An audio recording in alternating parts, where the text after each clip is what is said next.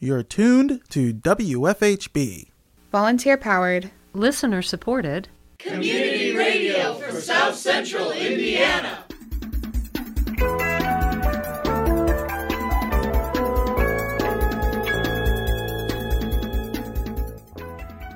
Good afternoon. Reporting remotely for WFHB, this is Benedict Jones. And I'm Cynthia Roberts. This is WFHB Local News for Tuesday, August 9th, 2022. Later in the program, Indiana University announced that it will increase the minimum stipend and waive mandatory fees for graduate workers. WFHB News Director Cade Young speaks with Katie Shy, media correspondent for the Indiana Graduate Workers Coalition, in today's feature report.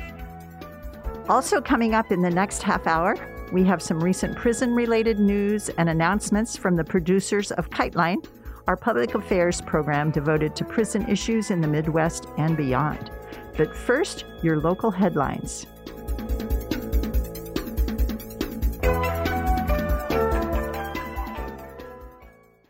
On August 3rd, at the Monroe County Commissioners' meeting, various members of the community asked the commissioners to prioritize the convention center expansion during public comment.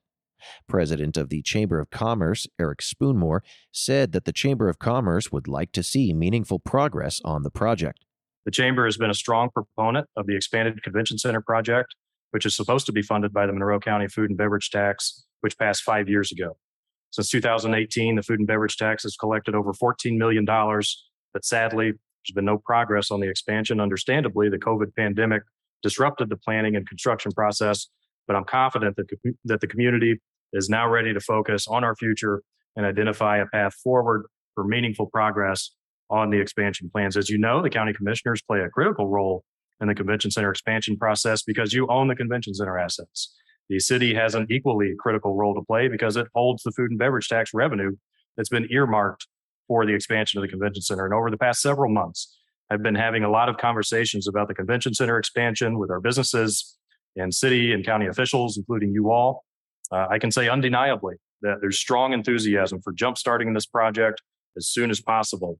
And this would include the overwhelming majority of the elected officials uh, that I have spoken with, many of which have made recent public statements to that effect. The chamber, our membership, and particularly our small downtown Bloomington based businesses are in strong support of the expansion. And we'd like to see meaningful progress made as soon as possible. And to that end, we seek your partnership.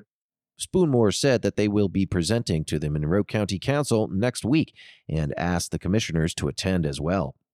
Deputy Mayor Don Griffin also commented that he is looking forward to making progress on the convention center expansion. I'm Don Griffin. I'm the deputy mayor for the city of Bloomington. Hope you're doing well. Um, um, Want to talk to you a, a, little bit about what uh, Eric uh, uh, just proposed. Um, the city of Bloomington is very excited to uh, look into the future of getting this done. It's been set five years. I think it was 2017 uh, when we let the public know that we're moving forward with the expansion of the convention center. Um, we're ready to talk. I'm ready to listen, and uh, let's move forward.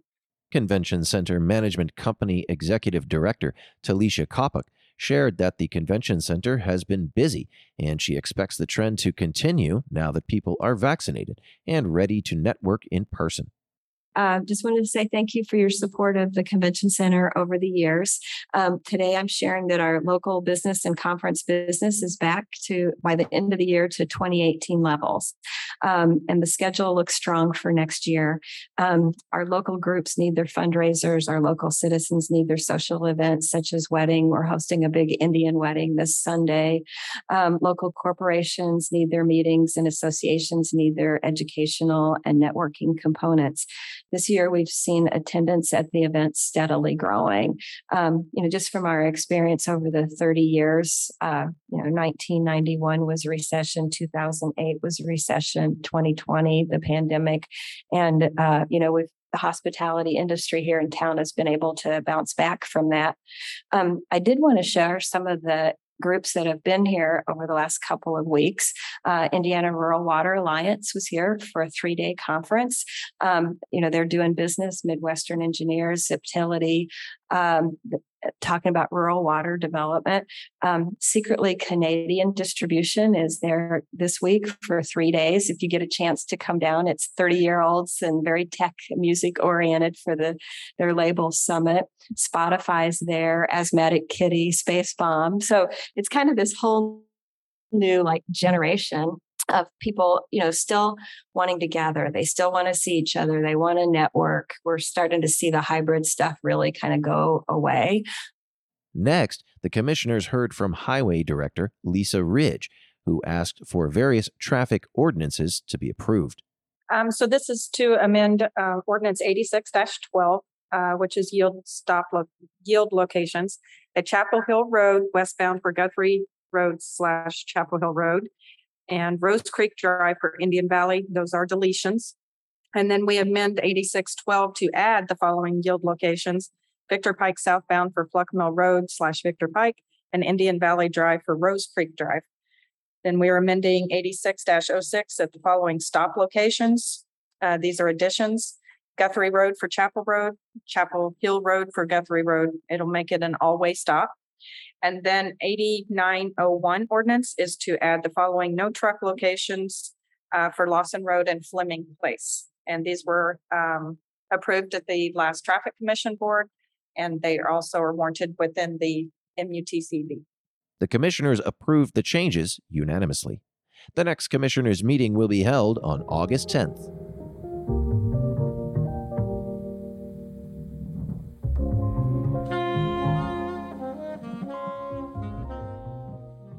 Up next, we have some recent prison related news and announcements from the producers of KiteLine, our public affairs program devoted to prison issues in the Midwest and beyond.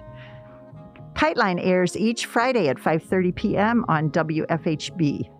The program is available online at wfhb.org or wherever you get your podcasts.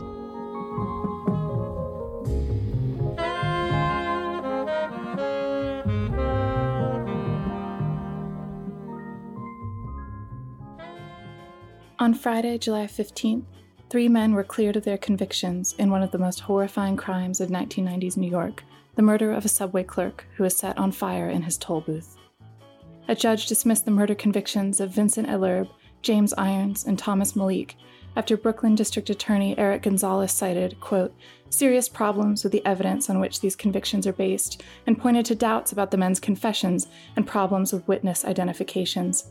Ellerbe, aged 44, was paroled in 2020, but Malik and Irons, both 45, have remained in prison for decades. The three confessed to murdering Harry Kaufman in 1995, and the case resounded from New York to Washington to Hollywood after parallels were drawn between the deadly arson and a scene in the movie Money Train. In a press release, Gonzalez stated, the findings of an exhaustive, years long reinvestigation of this case leave us unable to stand by the convictions. He acknowledged, quote, the harm done to these men by this failure of our system. Prosecutors explained that the men's confessions conflicted with one another and with evidence at the crime scene.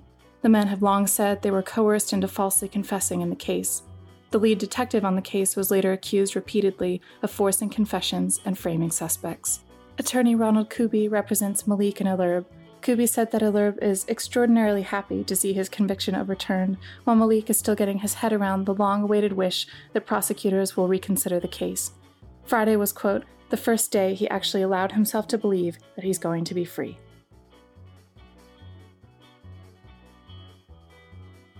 Jahan, a 31 year old activist was arrested along with dozens of other Muslims in February 2020 during mass protests against a controversial citizenship law passed by Prime Minister Narendra Modi's Hindu nationalist government in December 2019. The Citizenship Amendment Act forced non Muslim migrants and refugees from India's neighboring countries to apply for Indian citizenship if they arrived in India before December 2014. Read together with a proposed National Register of Citizens, many saw the CAA NRC plans as a first step to entirely disenfranchising India's Muslim minority.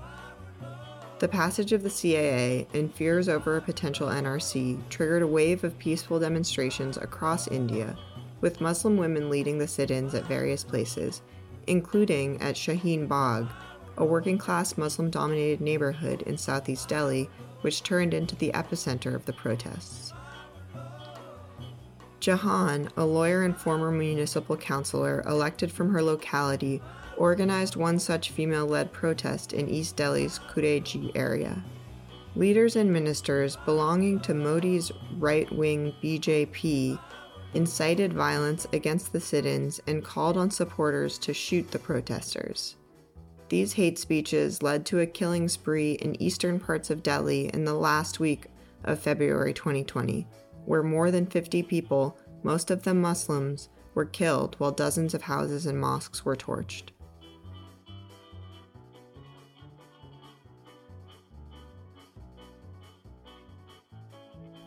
Palestinian prisoners will start a protest on March 25th to demand respect for their human rights and an end to the Israeli occupation of the Palestinian territories. Over 4,000 detainees in Israel's prisons will join the protest, which may include an indefinite hunger strike.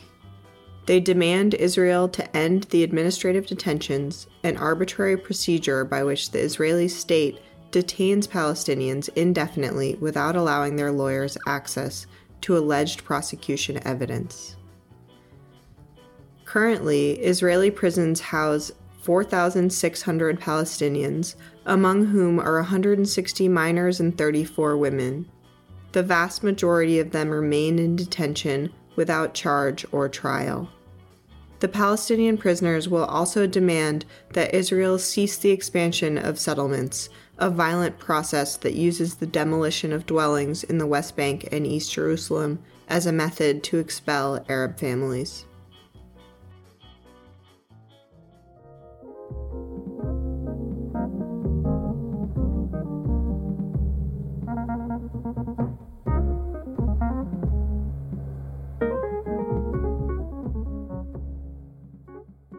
In today's feature report, WFHB News Director Cade Young speaks with media correspondent for the Indiana Graduate Workers Coalition, Katie Shy, about IU's recent announcement that it will increase the minimum stipend and waive mandatory fees for grad workers. We turn now to that interview.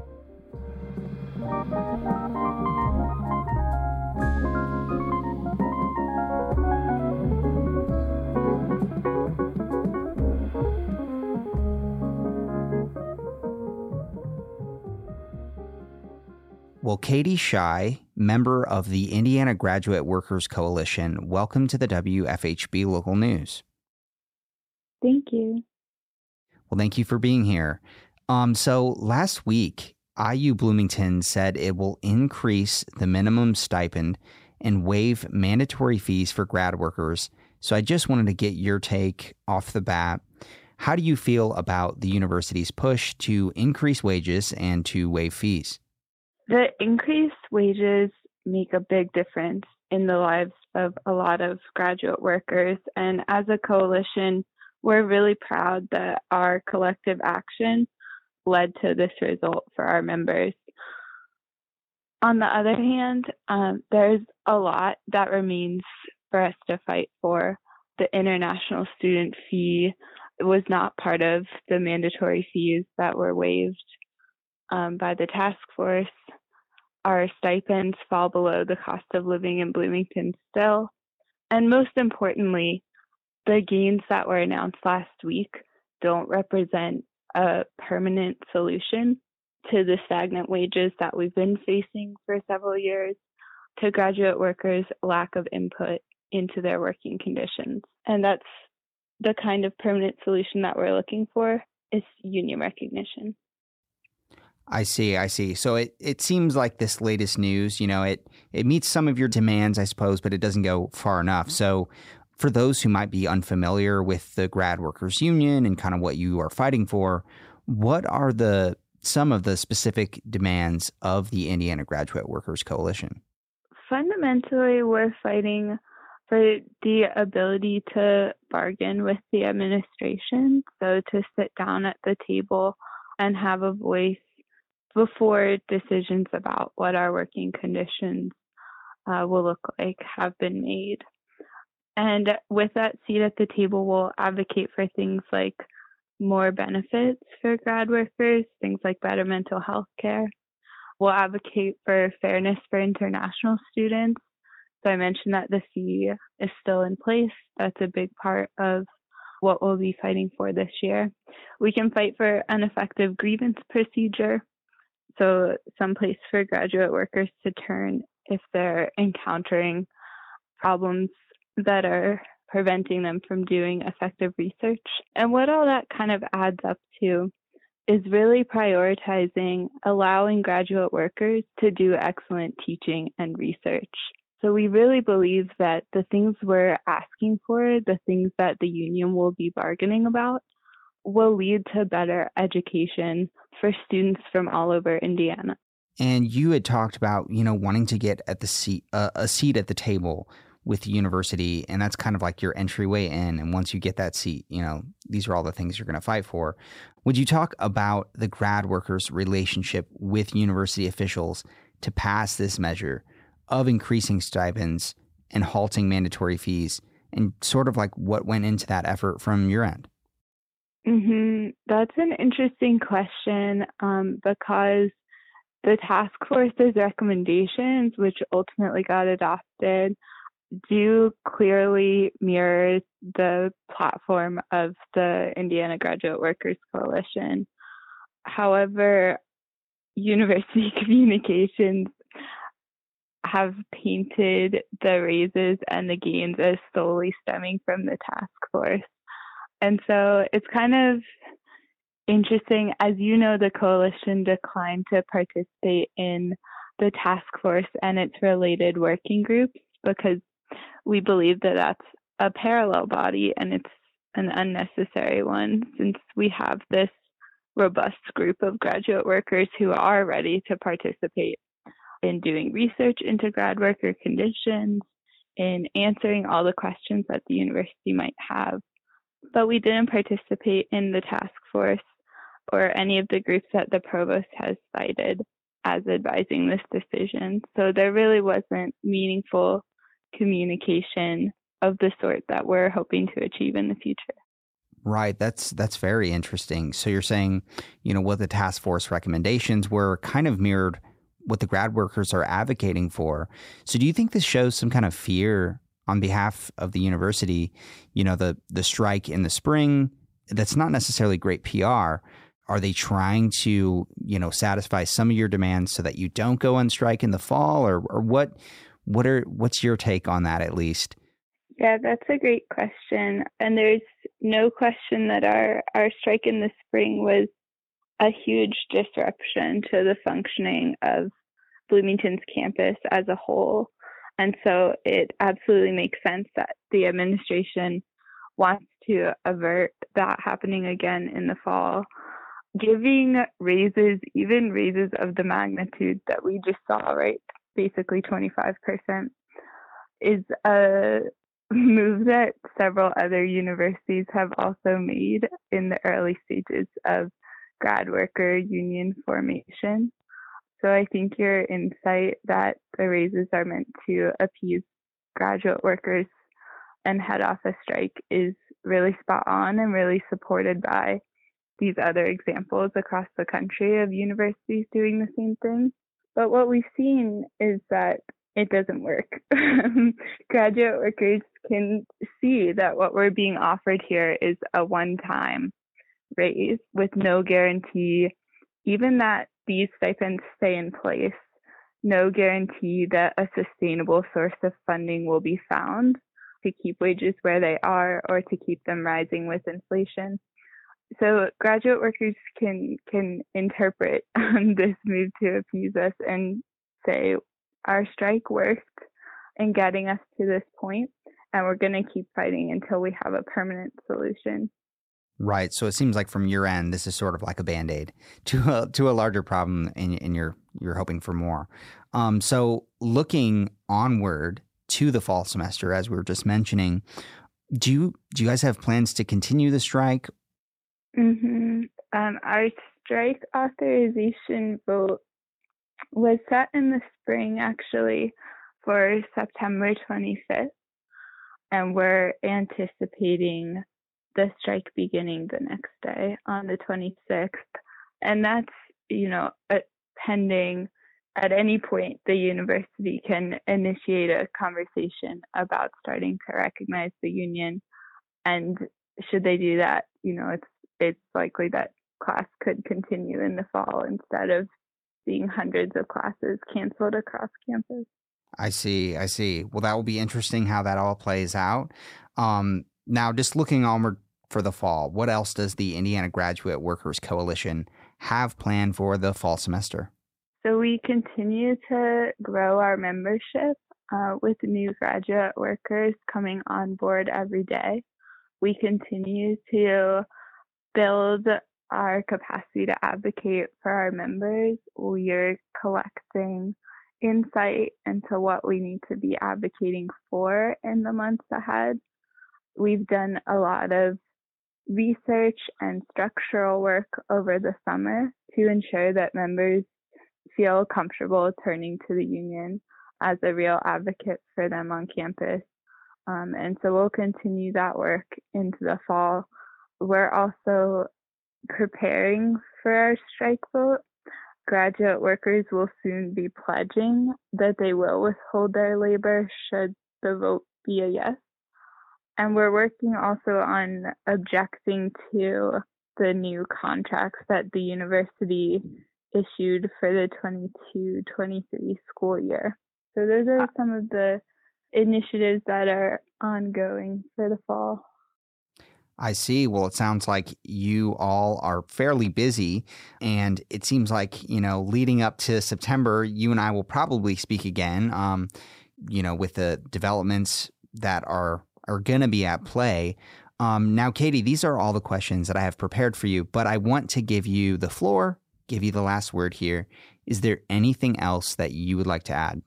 Yeah, I think your questions have been really excellent and helped kind of lay out graduate workers' response to the raise.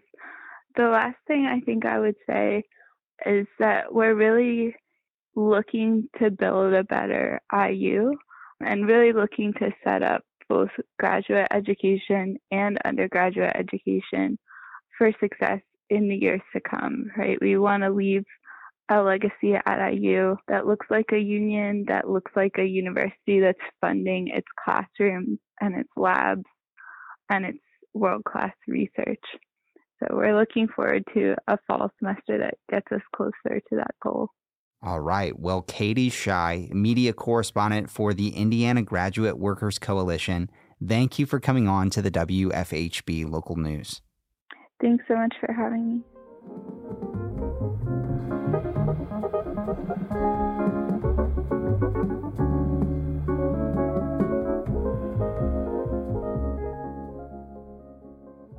Support for WFHB Local News is brought to you by MPI Solar, a Bloomington business specializing in solar hot water, solar electricity, and solar hot air systems. MPI Solar designs and installs solar powered generation systems that encourage independence and individual responsibility. More information online at mpisolarenergy.com. You've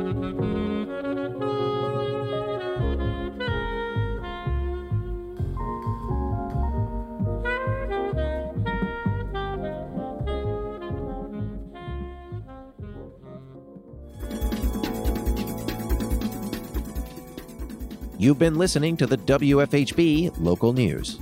Today's headlines were written by Noel Herhusky Schneider in partnership with CATS, Community Access Television Services.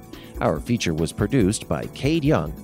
Our theme music is provided by Mark Bingham and the Social Climbers. Engineer and executive producer is Cade Young. For WFHB, I'm Cynthia Roberts. And I'm Benedict Jones. Thanks for supporting Indiana's only volunteer powered, listener supported, independent daily news program. You can hear tonight's full broadcast online at WFHB.org. The WFHB local news is available as a podcast. Just search our call letters at WFHB wherever you listen to your podcast. Subscribe to never miss another local news program. Stay tuned for Planetary Radio, a program that explores our solar system and beyond. Coming up next on WFHB Community Radio.